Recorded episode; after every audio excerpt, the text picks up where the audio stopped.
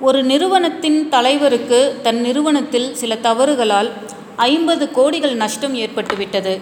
மிகவும் சோர்ந்து போய் அருகில் இருந்த பூங்காவிற்கு சென்று அங்கிருந்த சிமெண்ட் பெஞ்சில் அமர்ந்தார்.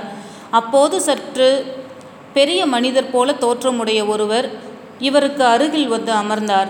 இவர் சோகமாக அமர்ந்திருப்பதைக் கண்டு ஏன் சோகமாக இருக்கிறீர்கள்? என்று கேட்டார்.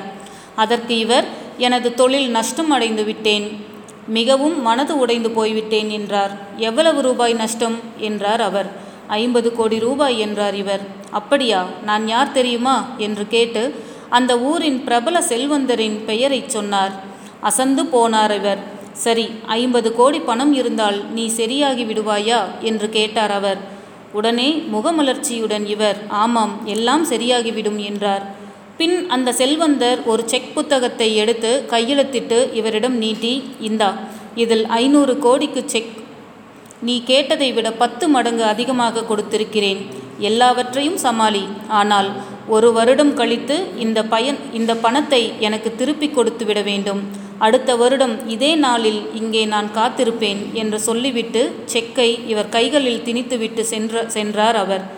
பின் அந்த நிறுவனத்தின் தலைவர் வேகமாக அலுவலகத்திற்கு சென்றார். தன் அறைக்குள் சென்று அந்த செக்கை தனது பீரோவில் வைத்து பத்திரமாக பூட்டினார். பின் தனது உதவியாளரை அழைத்து அனைத்து ஊழியர்களையும் நிர்வாக கூட்டத்திற்கு அழைத்து வர ஏற்பாடு செய்ய சொன்னார். ஊழியர்கள் அனைவரும் கூட்டத்தில் அமர்ந்திருந்தனர். இந்த நிறுவனத்தின் தலைவர் பேச ஆரம்பித்தார். நண்பர்களே நமது நிறுவனத்தில் ஐம்பது கோடி நஷ்டம் ஏற்பட்டுள்ளது. இப்போது என்னிடம் ஐநூறு கோடி ரூபாய் உள்ளது. ஆனால் அந்த பணத்தை தொடமாட்டேன்.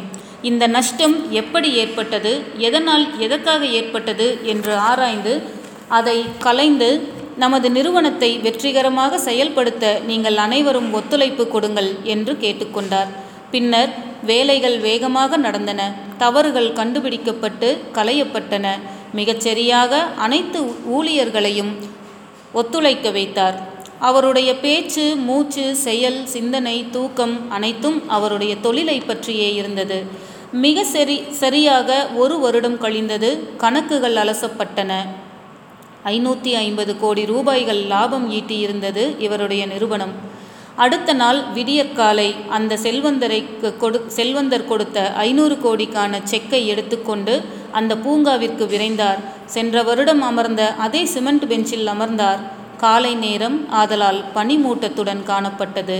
சற்று நேரம் கழித்து தூரத்தில் அந்த செல்வந்தரும் அவருக்கு அருகில் அவரை கைகளால் பிடித்துக்கொண்டு ஒரு பெண்மணியும் வந்தது பனிமூட்டத்தின் ஊடே தெரிந்தது. சில வினாடிகள் கழித்து பார்த்தால் அந்த பெண்மணி மட்டும் வருகிறார் அந்த செல்வந்தரை காணவில்லை. இவர் சென்று அந்த பெண்மணியிடம் எங்கே அம்மா உங்கள் கூட வந்தவர்? என்றார். அதற்கு அந்த பெண்மணி பதட்டத்துடன் உங்களுக்கு அவர் ஏதாவது தொந்தரவு கொடுத்து விட்டாரா? என்றார்.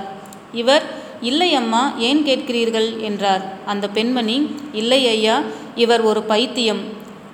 செக் தருகிறேன் என்று சொல்லி இங்கு இருப்பவர்களிடம் தனது பழைய செக்கை கிழித்து கையெழுத்திட்டு கொடுத்து விடுவார் என்றார்.